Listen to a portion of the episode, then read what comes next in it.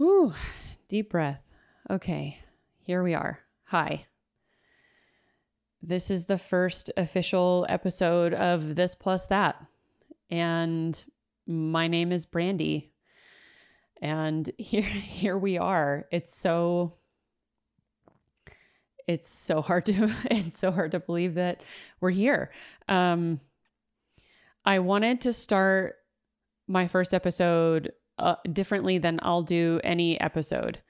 And not just because it'll be only me talking and not in an interview with someone, but sort of rough cut. I, I have zero uh, script for this. Uh, and, and also, I just felt like it was important to lay a foundation that described why this project matters to me. You know, the description of This Plus That as a show is uh, that it's about connecting the seemingly unconnectable and why that matters. And so this is why it matters to me. And yeah, I, I have no script planned. To give you context, I'm sitting in my house where I typically record interviews with folks. And yeah, it's a, I think it's a Tuesday morning, and I'm only a couple weeks out from, I think, so I'm, oh, I'm exactly one week out from releasing the trailer, and I'm then, it means two, uh, three weeks out from launching the podcast initial episodes. And, um, yeah, I, I've been working on this thing for, I think around six, six, somewhere between six to eight months. And so it feels like this is actually the, the last, the very last thing I'm recording. Also, I feel like that's important to say. It's the last thing I'm recording. You know, all of my launch interviews are recorded. The trailer is recorded. And even the pieces that I'll include later in this episode are recorded. So this intro is the last thing that I'm going to record before really everything goes to an audio team to process the episodes, and then they get published online. So that feels fitting that this is the the last thing I'm doing to really sort of get all of that done and then take a step back and in this moment with you and say, here's what this experience has been like and how I wound up here and why this is so important to me. And, you know, it's, I'm also saving this for last because it's, it's the hardest thing to do, is to summarize what a wild ride this has been. You know, I, I had been telling my friend Kyle that, you know, I feel so amazed because, you know, and I'll tell a bit of the, more of this story in a second, but I feel amazed because it sort of felt like the idea for this show kind of just dropped into me. You know, like you always hear about authors or creators of different types who say, like, you know, like working with the muse, or folks who are like very spiritually inclined, as I tend to be, that, you know, it was like some sort of source just dropped it into you. And if you weren't there to receive it and create the thing, then it would have moved on to someone else, you know? So in that sense, it feels like it really isn't mine. I just feel um, like I've been entrusted with something that, um, you know, I, I, and, and that I also try to take a posture on things that, like, I'm not the owner of anything. I just want to be a joyful conduit. And so I just, I feel like I, you know, in telling that story to Kyle, I was just going, I wasn't like sitting down going, I want to create a podcast. What would that podcast be? I was out on a walk one day, and I, I think I had just taken a step back in a period of time to think about like what really brings me joy and to be really acting on those things. And And so uh, all of a sudden I just remember being out, and the idea, it, it felt like it fell into me. And Kyle's response was great, which was that, you know, like, sure, yes. And also you've been working on it f- for your entire life, you know? And, and I, I want to tell a bit of story of how I wound up here, and especially in this last year and a half, um, because I think, I think it explains some of that, the, the sort of, I think this feeling that I have right now, which is that sometimes you have to be ready for the thing to happen. And that just requires so much internal, personal work and experience and all kinds of things. So um, I, I guess I want to tell a story of, yeah, like I said, just sort of my last year and a half and just a larger context of what my experience of being a person who wants to create things and, and do things of meaning in my life, which is that uh, I, I feel like someone who has spent a lot of their life, and, and I talk about this in some of my early interviews, I, I feel like someone who spent a lot of my life feeling like, number one, I, I don't really do work that I don't care about. You know, I invest pretty heavily into anything that I do, but I also, I don't know, I get kind of bored easily after I've sort of learned what I, I feel like I came to learn in any particular role. And yeah, I don't know. I guess the easy way to say it is that like traditional jobs haven't really ever worked for me. And so for a lot of my life, I've been either quickly in and out of jobs, or I've been a freelancer or a contractor and working on my own for a lot of my life. And the other part is that I feel like there was just something more that I had to give. You know, I spent, um, I've been doing branding and marketing and communications work and storytelling and concept and strategy and all of those things for about seventeen years. And it, it, again, you'll hear me say this in some early interviews, but it, it was like the way that I knew how to sort of get at what felt like actually like us. It was like, uh, to me, though, those can feel like really, um, just sort of surface level or shallow pursuits. I think for me, there was something in branding in particular that felt like a sacred act of helping to uncover someone's identity and core gifts and their values in the world, and then how that might be lived out in the material world. And so there was something deeper for that about me, but still I've really just not enjoyed the work for truly like a decade, and just always had this feeling that I, there, surely I could not be here to, to just help other people define who they are. And, um, you know, uh, just to do branding and marketing. It just didn't feel like that was really living out some sense of why I might be here.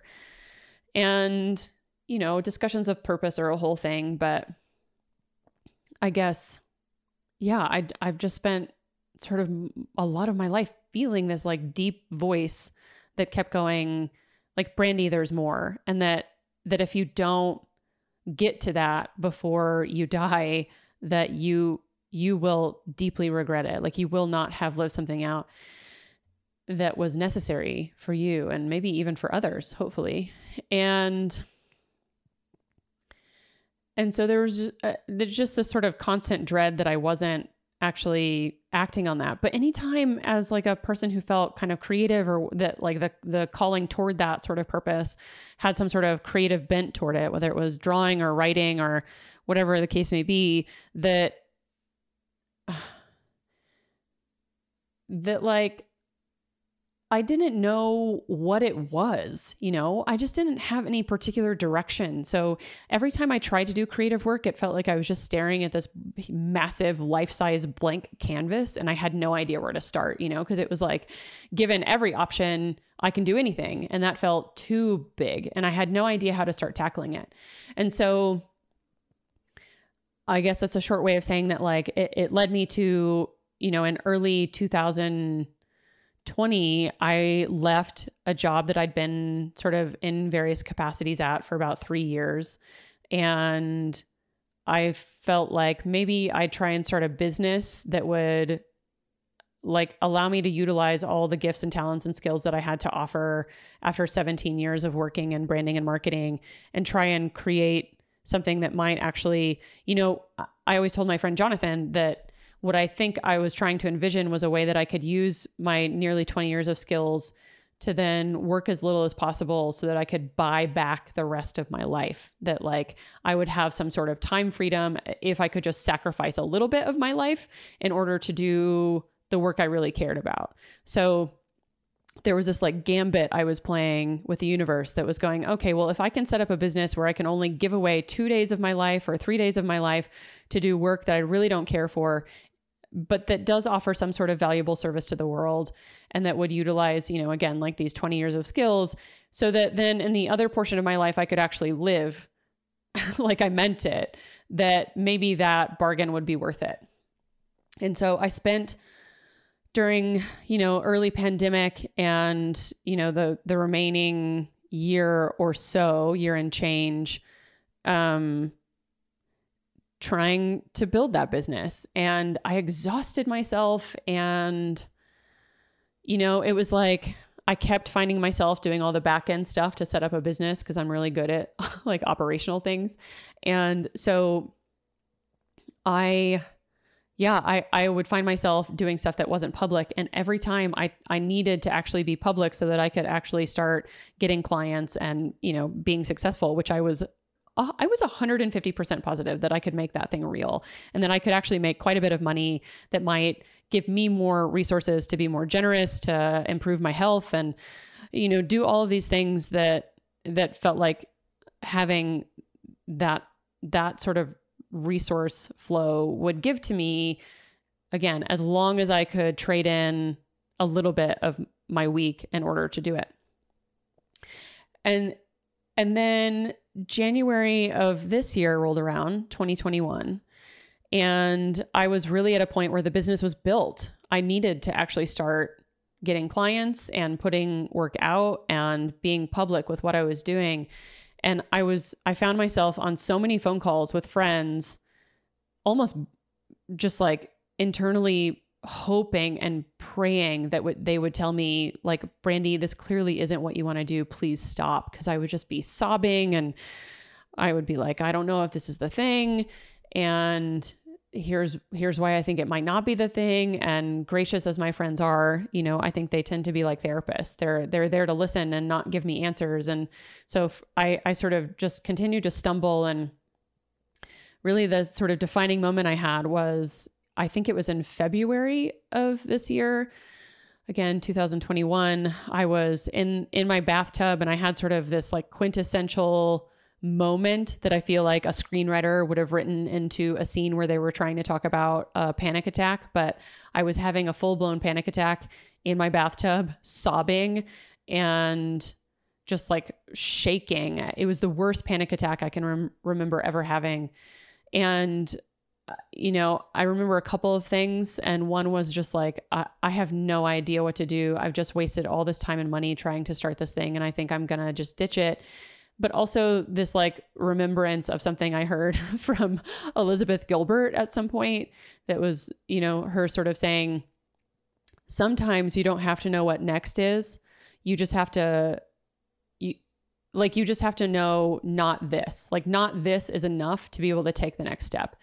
And, and that's all I knew. And so uh, in the following days and months or weeks or what have you, I shut down the business. I closed down the trade name. I, um, and it was a, I didn't say this, but it was a marketing advice business was what I was doing.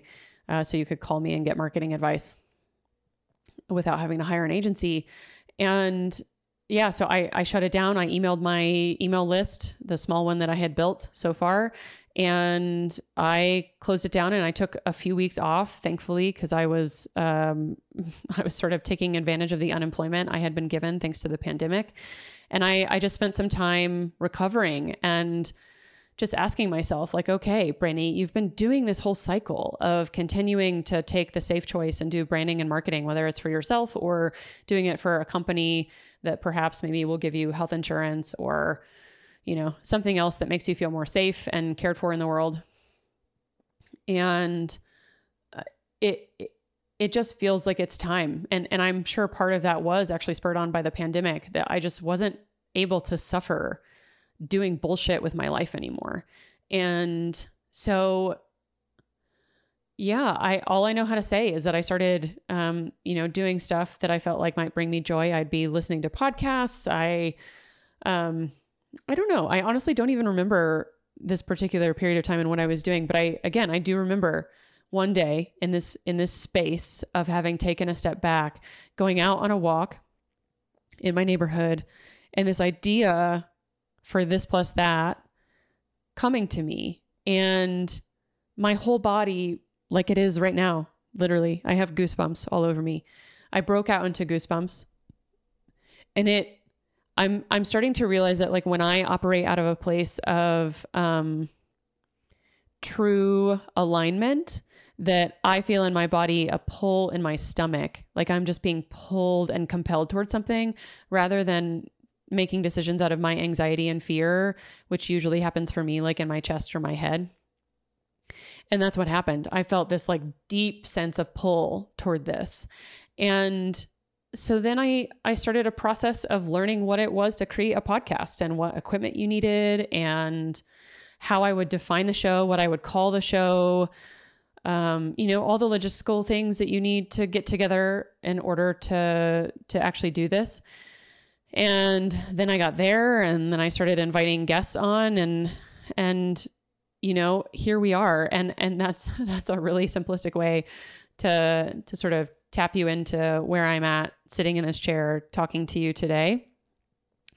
But I, I think the only other things I would say is, like, some, some stuff, I, I feel like it's hard to, like, actually encounter your true work in the world and this, like, creative act of doing whatever that is without shit getting really mystical. Like, I mean, you have to do, yeah, there's just so much like mental work you have to do.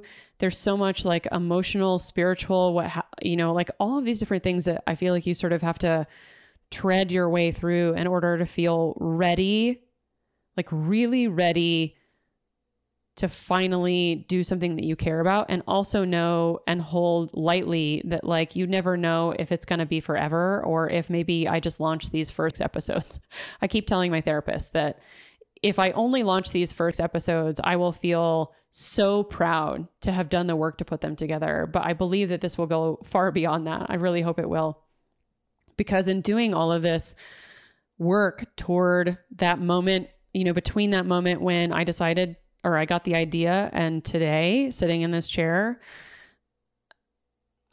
um, like there's just been so many moments of affirmation that I just feel like, again, this sort of goes back to what Kyle was saying. It, it's like this insane sense that I was made to do this. Like every relationship, every heartbreak, every job I took that I hated, every job I took that I loved, every moment of feeling isolated and alone and not sure what I was supposed to do in my life, or if I had any real community, all, all of it, it was like, all of it made me ready for this moment.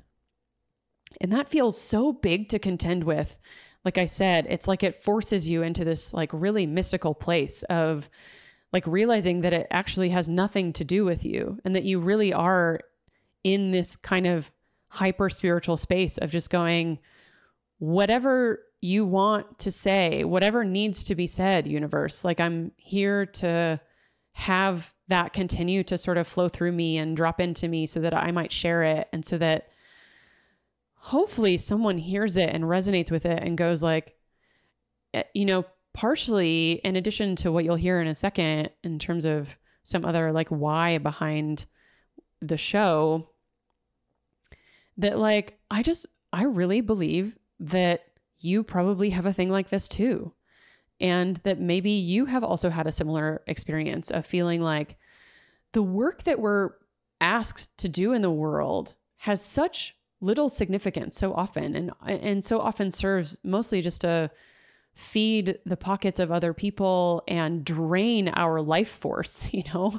And I just have this like real sense of purpose, in part also in doing this, around hoping that there's something that you hear in this that helps you to go. And, and also in my newsletter, like I do a lot of writing, I think, on this because I feel so passionate about it recently in terms of our relationship with work.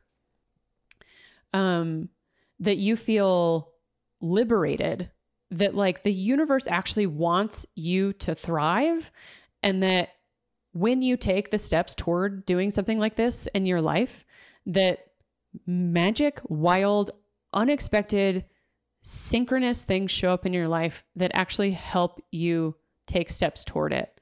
And the more you do that, the bigger steps you can take. And, the, and, you know, it just sort of snowballs from there. And there's something I read every morning to myself that was some stuff that I read. Um, I read in a book called Sacred Economics from Charles Eisenstein. You know, he talks a lot about work and purpose, and, and I, I wrote some of that stuff down because I read it to myself every morning, because it was something that inspired me to start taking steps in this journey. And so I wanted to read it to you. And uh, so I, it starts by saying, "The one who bows into service is an artist. To see work as sacred is to bow in service to it and thus become its instrument. More specifically, and somewhat paradoxically, we become the instrument of that which we create." And then at another part in the book, he says, "In right livelihood, then, I suggest that we look at the world with eyes of what opportunity is there to give, and how may I best give of my gifts. Hold that intention in mind, and unexpected opportunities arise. Quickly, any situation in which you are not giving your life gifts towards something that is good to you becomes intolerable." And then I'm going to pull it off the desk, so you might hear that. So there's this other post-it note I have that I, I did. Uh, I worked through The Artist's Way from Julia Cameron for the first time in the last several months. And there's a quote I have that I also read after that every morning that says, "The universe falls in with worthy plans, and most especially with festive and expansive ones. I have seldom conceived a delicious plan without being given the means to accomplish it. Understand that the what must come before the how. First choose what you would do, and the how usually falls in place itself." And that's sort of what I mean. I feel like I've spent a lifetime just wondering actually what the what was. And and it was like, it took all of that time to feel, to be ready to actually, I guess, like have the universe show me what that was. And that in that waiting, it's like it made all of the work to get there worth it. And that, that part is so overwhelming to me. It's like, I can't think about it without just sobbing. um, but I find it to so far have been so true that as soon as I decided what the what was, it was like the universe um, gave me the how. And, and back to those Charles Eisenstein quotes about, you know, service and gifts and using your skills and becoming the instrument of that which you create. And, and I feel that to be so true, that especially in this experience, that like what we do, I feel like ends up actually sort of spiritually and even physically at a bio, biological level starts to make up the D N A of who we are. And, and I think that says so much about what makes us sick, what, what makes us healthy, what makes us thrive, you know, what we're choosing to engage in, in our work. And, and I, I have so much, I think too, that I've learned around how much choice we actually have, even in the midst of capitalism and all of these systems that make us, I think, believe and, and truly not just believe, like there's sort of a double-edged sword here. That's like, I think we both sometimes play victim to systems, and also those systems are really real, right? So there are real practical choices that we have to make when it comes to work. But there's also a way that we, I think, sort of too often give away our power to these systems. And so, yeah, this, this for me, why it, why I'm doing it is because it feels like this is what I'm here to gift. And in that giving, It, it's not only feeding and nourishing me, but I hope that in some way it feeds and nourishes you also. And, and hopefully in some way serves to wriggle you free in the same ways that it has helped to wriggle me free. And there's this other quote I have sitting in front of me too, that I, f- I find relevant to this, which is that people don't buy what you do. They buy why you do it. What you, what you do simply proves what you believe. Communicate from the inside out. And I don't remember the source of that, but um, This, for me, feels like the very first time in my life I'm communicating something deeply from the inside out that took all of this time and all of this work, not just in these last several months since having the idea, but truly my entire life, to be able to come to you and say, this is who I am. And, and to be ready to, to allow myself out into the public in that way. So yeah, I, I think that really covers a lot of the how and some of the why also. Here, I'm going to shift in my chair. My feet are falling asleep. So yeah, that covers that part. And, and now I want to give you an also unscripted, uh, I think getting at uh, other sort of um, parallel or complementary reasons as to why this is important to me personally. And so I'm going to include two things in the rest of this episode. And the the first one you're going to hear is a conversation that I was having with you, but recorded without script on my phone into my like Apple headphones while I was walking around my neighborhood one day several weeks ago. And I felt sort of this moment of inspiration and clarity around why I was doing this and what, what why it was important to me. And yeah, so you'll hear all of the neighborhood noise. You're going to hear the like ruffling of the mic on my headphones or, you know, on my clothes and all of those things. It's going to be completely rough, but, and, you know, and it doesn't end cleanly. You're even going to hear me sort of talking to myself like, hey, Brandy, I think you can sort of end in this way once you re-record this, but I never re-recorded it. I'm just doing this on the fly and believing that whatever is meant to come out of me in this is going to come out. And so It, it doesn't end cleanly, but you're going to get that sort of full rough cut of some reasons why this is important to me. And then I'm also going to include after that, and I might dip back in between those just to make sure you understand the sort of when the transition happens. But I'm going to include this conversation that I had with my friend Kyle's sister, Lauren, Lauren Buckley, um, where it was not long after we had first met. And I watched a video that she did with Charles Eisenstein because they know each other. It's how I was introduced to Charles and his work, um, called Metaphysics and Mystery. And I'll link to it in the show notes here for this, uh, this first episode. And I watched the first hour of whatever the sort of intro to that course was, where it's Lauren sort of coming on screen and saying like, here I am. I have a chance to talk to someone who maybe has some insight into the purpose of why we're here in the world and what, what it's all about. And, or, you know, her personal sort of story of what it's like to be someone who has always asked these really deep questions about what it is to be here and what it means to be human, and never feeling really satisfied by either science or religion. And, you know, still, still continuing to ask those questions. And I, I heard that, and then I heard Charles's response, and it was so, it lit up all of these things in me that I had been pursuing and really questioning, again, not just recently in these last few years, but also I feel like all of my life. I resonated so deeply with it, and I'm positive many of you will too. Um, and so what I'm going to include is this sort of wild, uh, again, unscripted conversation that I record from myself and send to Lauren. And I think while maybe not all of it will feel relevant and, and also a little bit vulnerable, because I'm, I'm just like, I'm not expecting to be public with that conversation at all. Um, so, you know, it might reveal more, or I say more ums all over the place, or, or whatever that might be. Uh, I just feel like there are, there are things in it that are really useful to also get at some of why this is so important to me.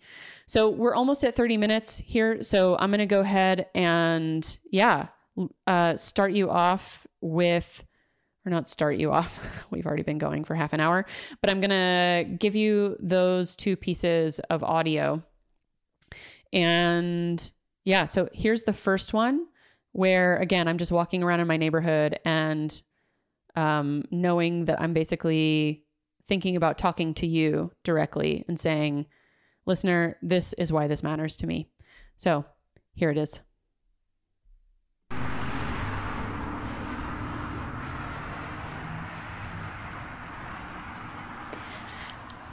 I feel like maybe the best place to start is to tell you the bio in my Instagram profile, my personal one, which says, I'm in love with the space between things, the intersections and the paradox, paradoxes.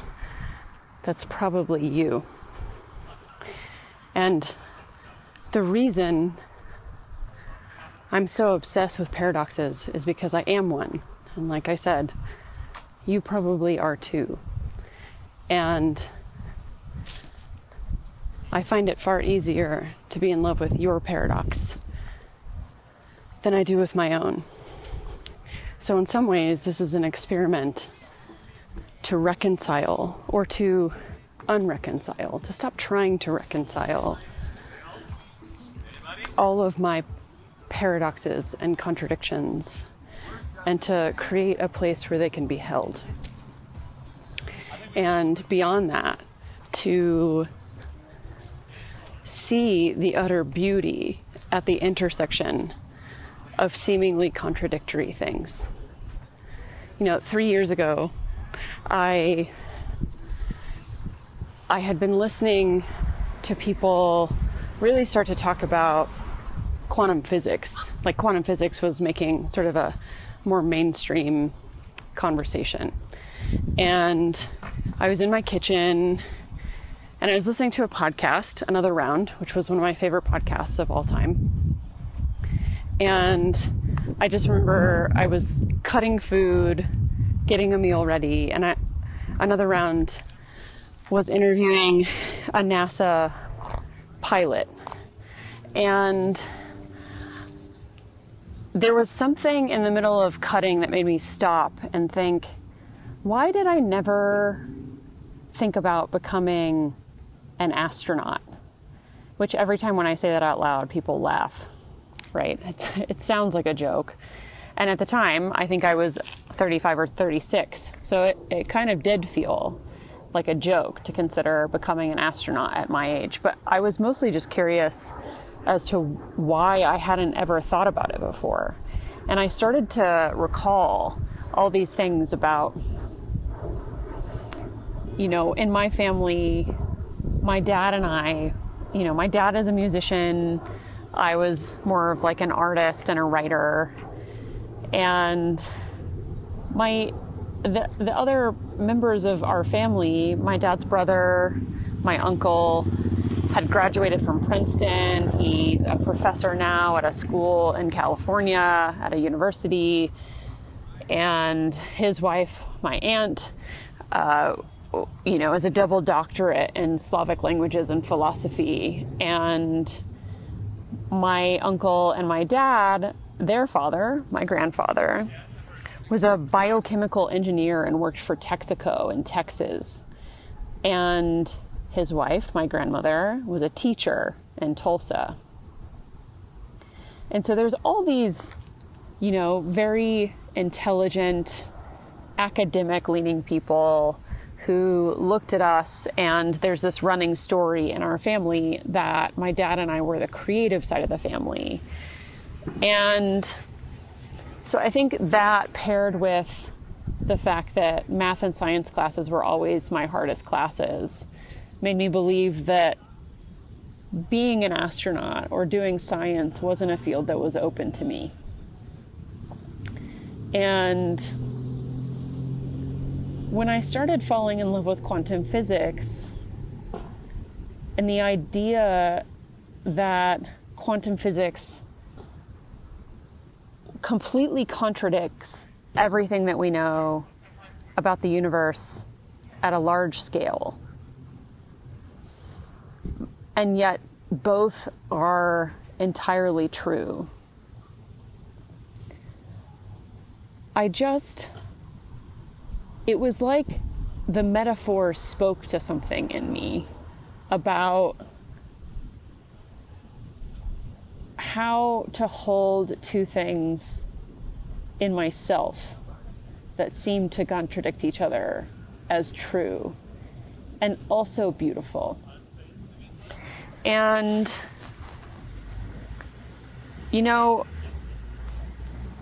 I saw, I started to see at the time too in my personal life that there was all this stuff going on in queer community for me. So I'm, I'm queer, I'm a cis, white, uh, female-bodied, queer, femme of center person in the world. And I'd been hanging out in queer community and community organizing for years. And I started just to see the ways that we couldn't hold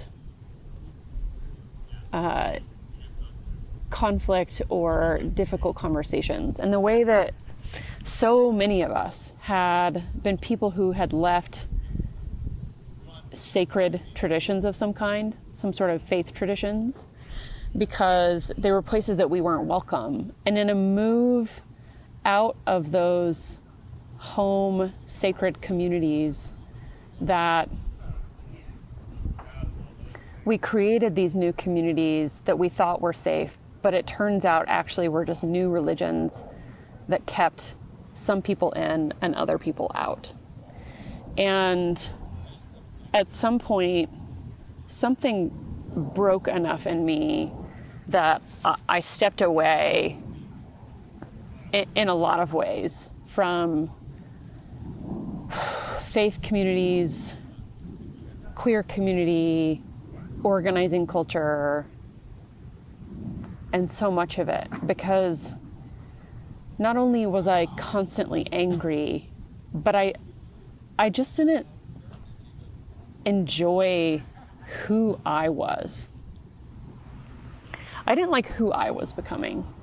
And I, I didn't know, I couldn't articulate at the time what was going on, but I knew, I knew one thing, really. All I remember is thinking, I have to find a way to fall back in love with the world, which I think probably really at its core was about falling in love with myself for the first time ever. And knowing to some degree that the ability to hold contradiction and find creative connections between seemingly disparate things in community at a larger scale was actually never going to take place for me if I didn't first and foremost do it in myself.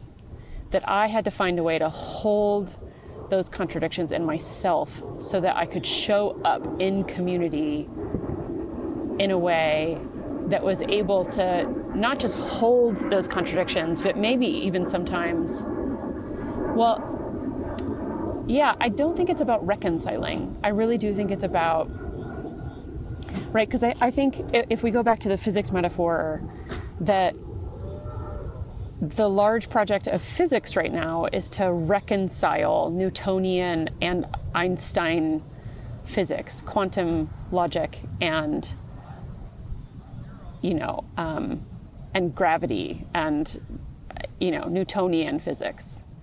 And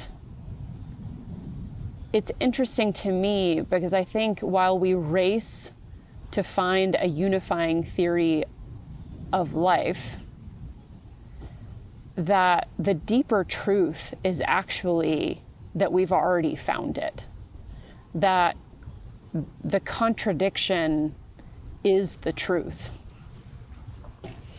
And so in these conversations, I think what you hear me ultimately trying to do is to hold all the places that feel disparate in myself, to fall in love with those disparate seemingly disparate things, to question whether or not they're actually disparate in the first place, or if there is actually a beautiful,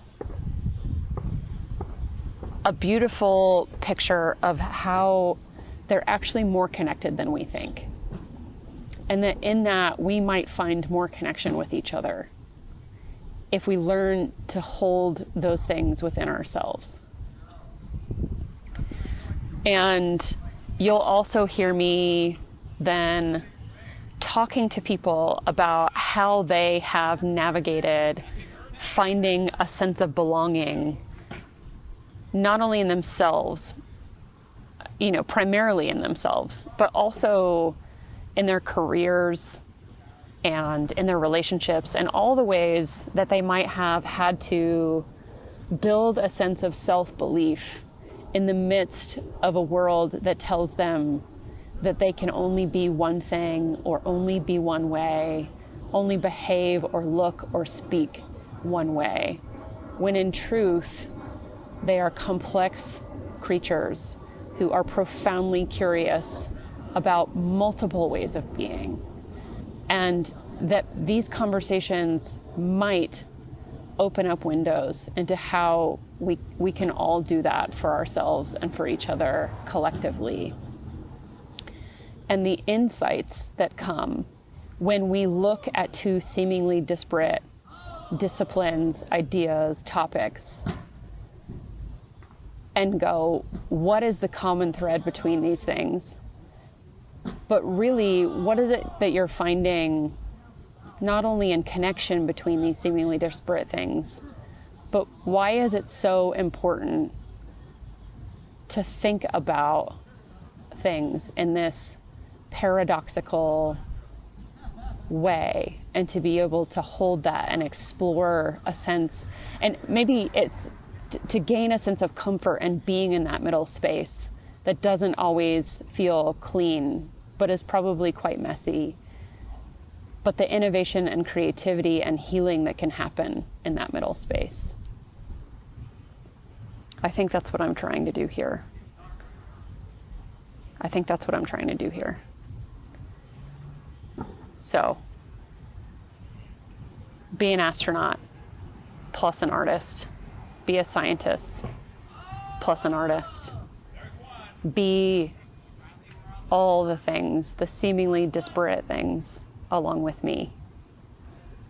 Try on new curiosities, find new connections. As you hear people who are mashing ideas and topics and ways of being together, so that hopefully we might break down some walls that we think are keeping us safe, but are actually, in fact, keeping ourselves from being the most whole, life-giving versions of who we are, the most alive versions of who we are. Okay, so here I am again in real time, and I just wanted to drop in really quickly to again sort of give a little bit of context, but um, these next audio clips are the ones that I recorded directly to Lauren Buckley, my friend. And note that there's sort of one early clip that's just a few minutes long, and then there's going to be a second one. I got cut off in the first one, and I sort of explained what happened to Lauren, so you'll you'll get it. But I, I wanted to give you that little bit of context. So first clip is a few minutes, and then I'll continue right after that with the second uh, and sort of full final piece of what I sent to Lauren. And yeah, let's go from there. Here it is. Okay, this is unplanned. So uh, like I said, I'm going to do my best not to ramble. Um, but I'm going to start with uh, the super personal, which I feel like is fitting. That's where you started in the video. Um, but uh, yeah, I grew up in Dallas, uh, which, you know, some might argue is not the South, but uh, in my worldview is for sure the South, um, at least in the sense that I grew up in the heart of the Bible Belt. Um, and I did not actually grow up any in any particular like sect of Christianity, but it was definitely the air that we swam in, um, uh, and had a pretty rough uh, childhood uh, with parental stuff. Um, that's a whole other thing. Um, but I wound up in religion in late high school uh, because I found people who were dynamic and amazing and beautiful humans. Uh, and it felt different than anything I'd experienced. Uh, and so I started doing this whole church thing. And uh, I went to an undergrad school that was faith-based, um, all of it Christian, of course. And as soon as I got there, I was super disappointed in the actual state of the humans that were there. Uh, not the state, but like, I don't know, quality. um, basically, the religion I knew was not what I had been told, and, you know, like how it was being practiced in front of me, I guess is what I mean. Anyway, um, there's a lot in between that and my sort of mid to late twenties, where uh, religion really started unraveling for me. A lot of that had to do with like queer identity and what that meant in the story of church for me. Um, but uh, there's a part I love about uh, what Charles was saying, just in general. That's also that um, science as a religion also doesn't um, tend to recognize the um, like the lived experience doesn't match with what the the logic and the science is saying. And that is uh, one hundred percent, one, my complaint with science also, um, maybe coming from a different place, but winding up in that same sort of uh, feeling about it, but um, was one hundred percent my experience with uh, religion, that um, the the... dogma or whatever that I'd been taught just like didn't actually uh, align with my personal experience. It felt, my personal experience felt way more also dynamic and mysterious and um, like unexplainable in a hundred different ways.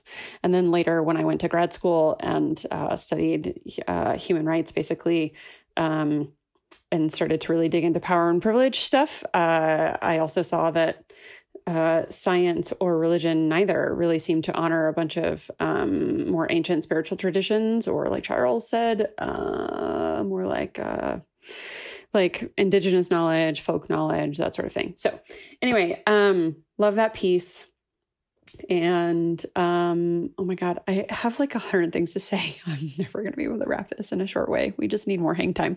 Um, okay, quickly, what do I want to hit on? Um, One thing about questions that I feel super uh, excited to just hang out with you more for is, okay, I'm very annoyed. Uh, I have a timer set on my phone that uh, at nine o'clock stops me from being able to access uh, a lot of my apps. And so it just totally cut me off right after that. And I talked for like six more minutes.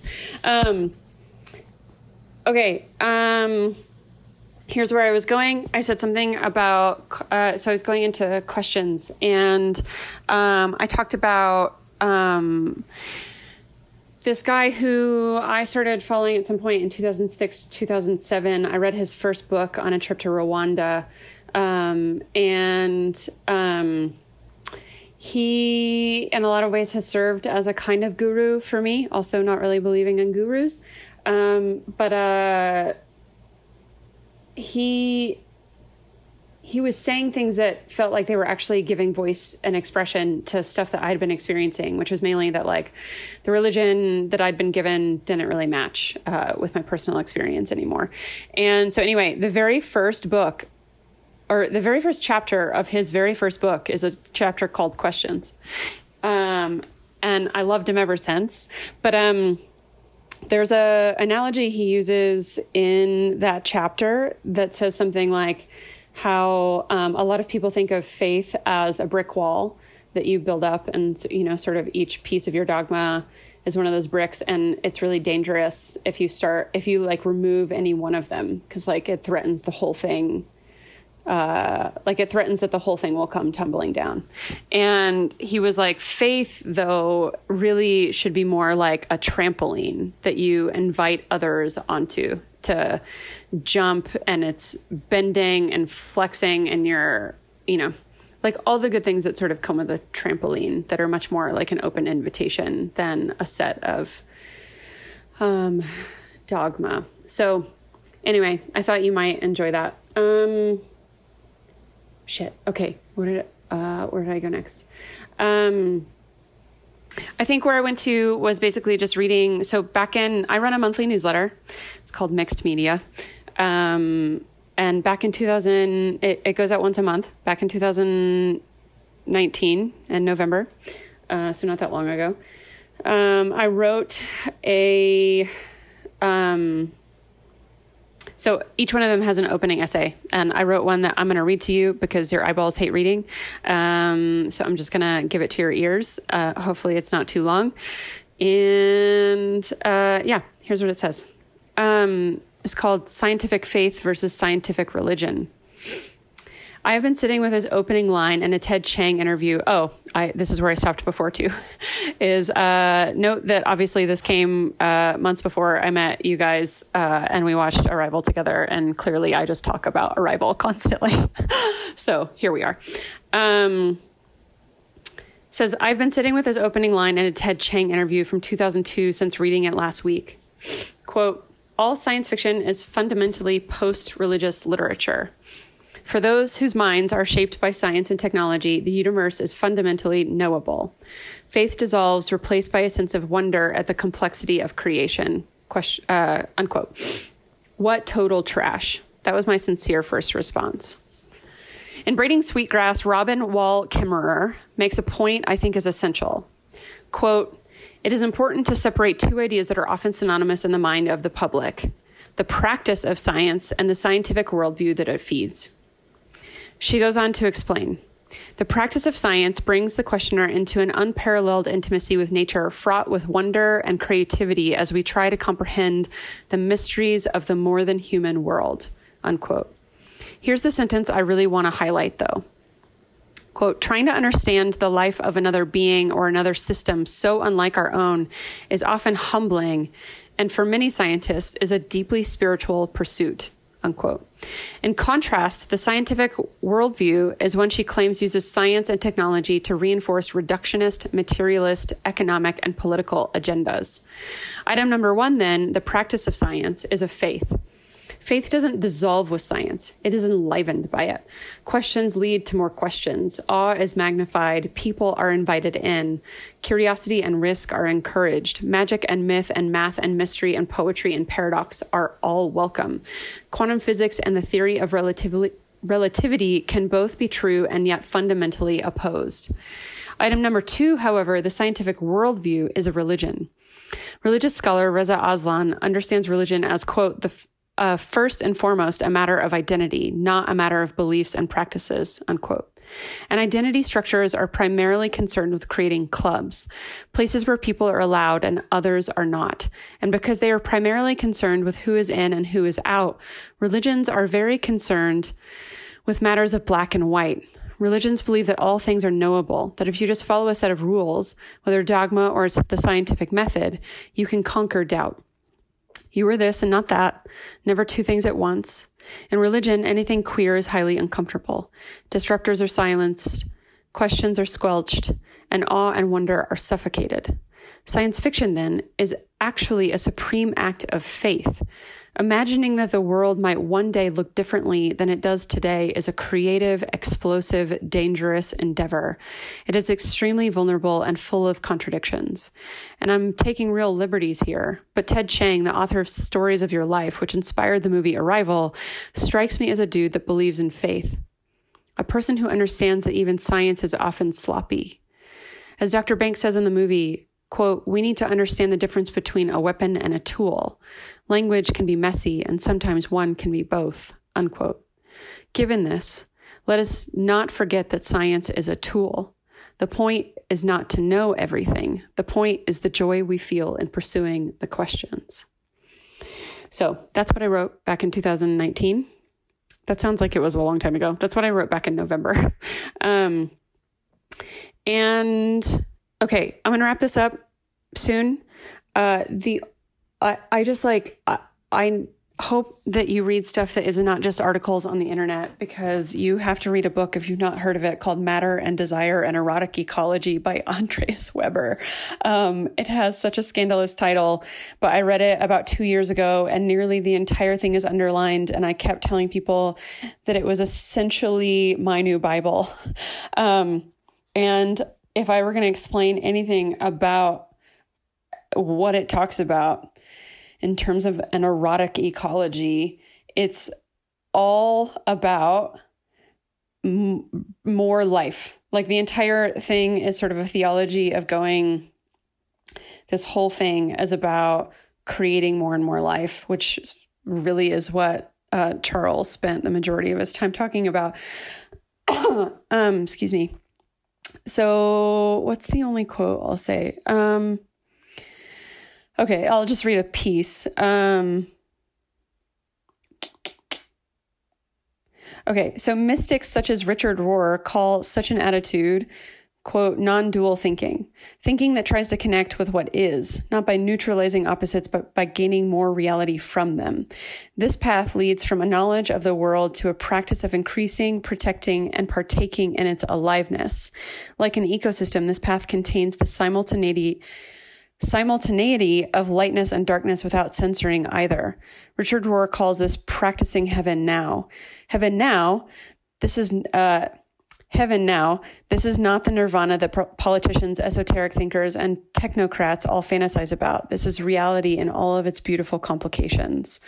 And then he like goes on to talk about, also, I love that this is the part I'm bringing up because he talks about Christopher Alexander, who's an architect, uh, architect who, um, if you don't know, like, um, created like pattern language for architecture and, um, and believed in stuff like uh, buildings being more or less alive than each other, like actual materials like bricks or concrete or whatever have more or less life in them.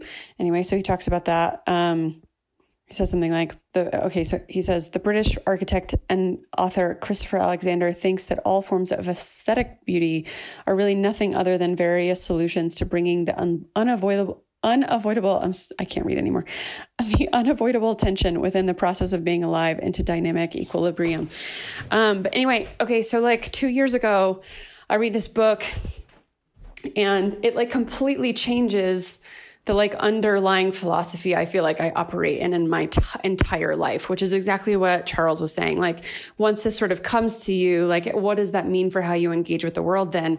And I, um, I have a board above my desk that says, um, a quote from the book, which is, a relationship is successful when it increases the aliveness as Um, of all.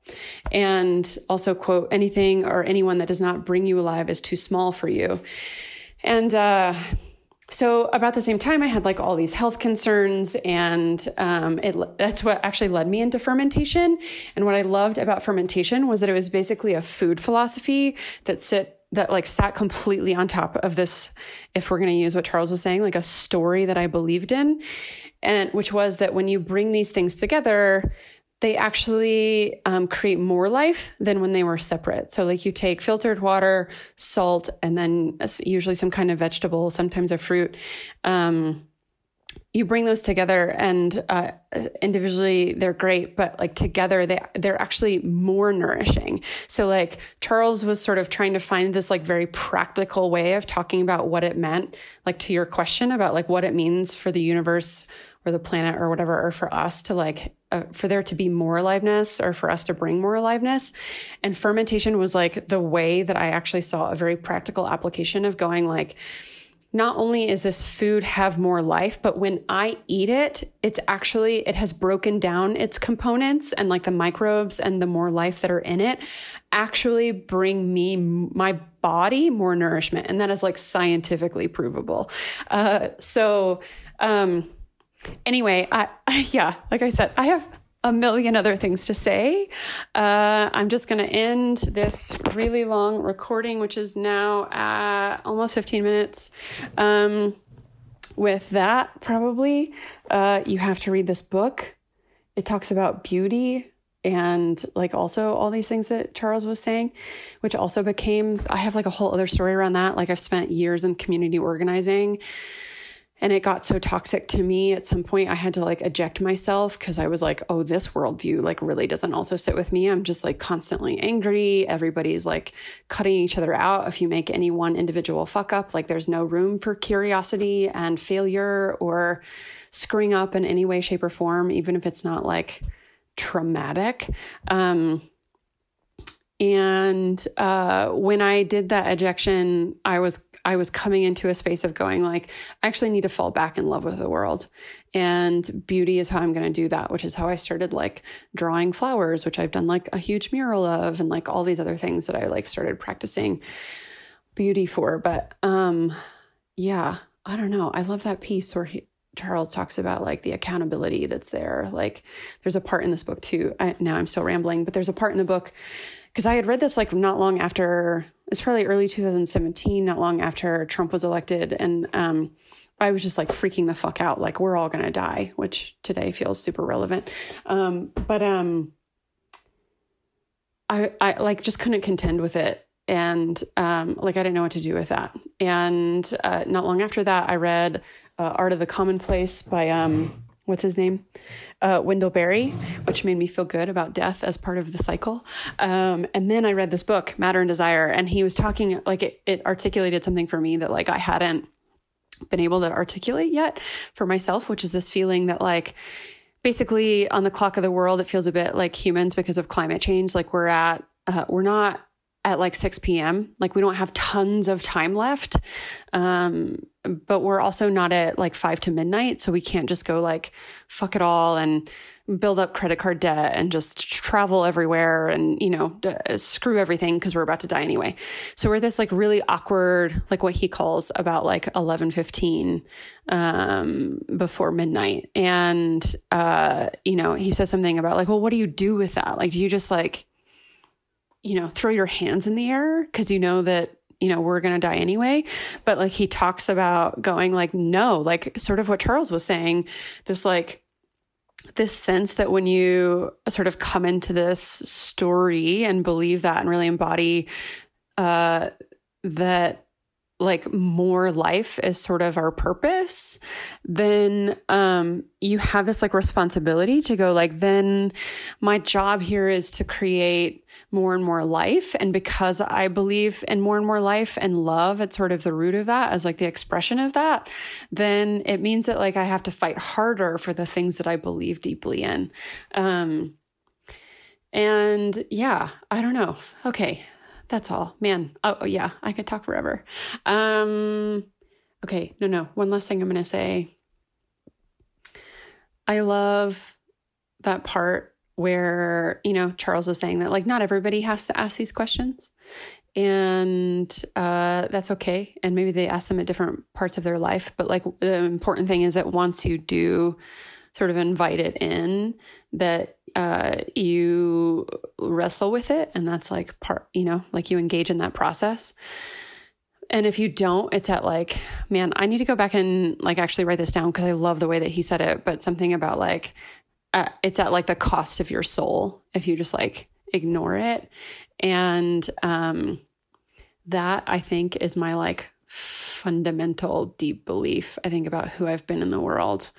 Uh, anytime I feel like I sort of veer away and like forget like these things that feel very intrinsic to me, and particularly this part about, I don't know, grappling with like, why are we here and what does what does all mean and why does it matter, sorts of things, um like is central to who I am.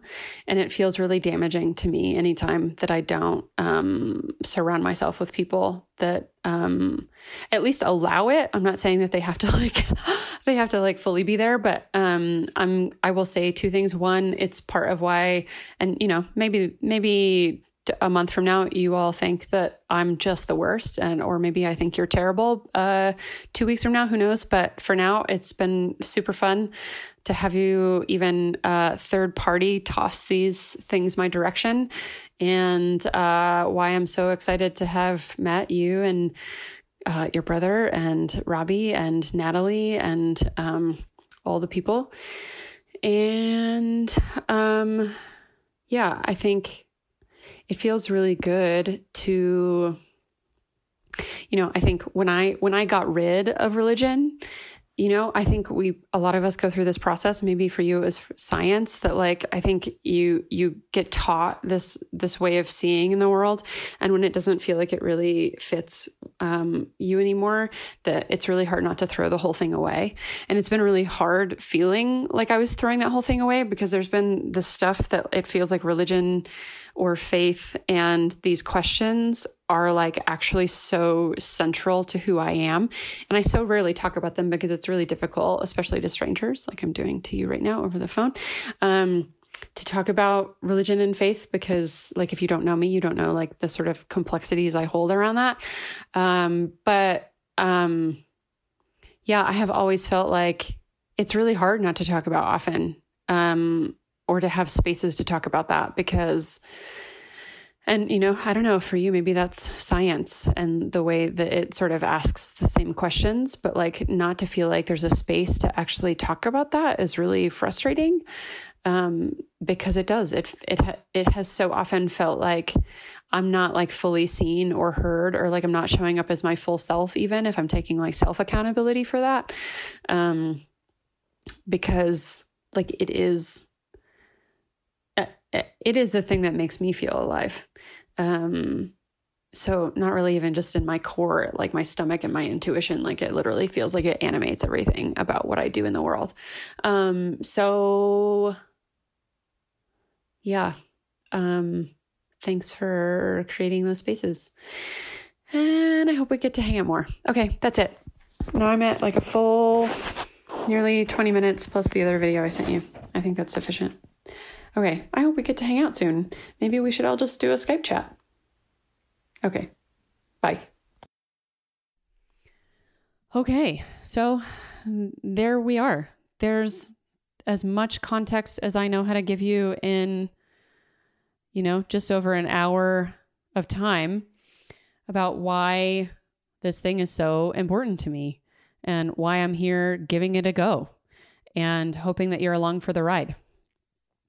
And it, it doesn't really feel good to me in this first episode to like sell you on subscribing or signing up for my newsletter or whatever. So if you listen to future episodes, I'll give you more details on how to do those things and hope, hope that you do them. But, uh, this, this is really just about straight from my heart to your ears. And I hope that you hear that, and maybe that something has resonated with you. Uh, so Ugh, I can't believe it. Episode number one uh, in the books. I I can't wait for you to hear these first interviews that come next. They're some of the most meaningful things that I've ever done. And just, yeah, you'll hear me also say in a lot of them that I just never even imagined that conversations like this would be able to happen for me. So I feel so grateful to have made it here. I feel grateful that you're listening. And like I say in the trailer, I think you're my people, and I can't wait for you to hear what all of my guests have to say. I think, I think you're hopefully going to feel like you're not alone, that, that there are so many other people like you who need these things. So, and, and live their lives in, in these ways. So thank you for being here, new friend. You're listening to This Plus That, a new podcast about connecting the seemingly unconnectable and why it matters.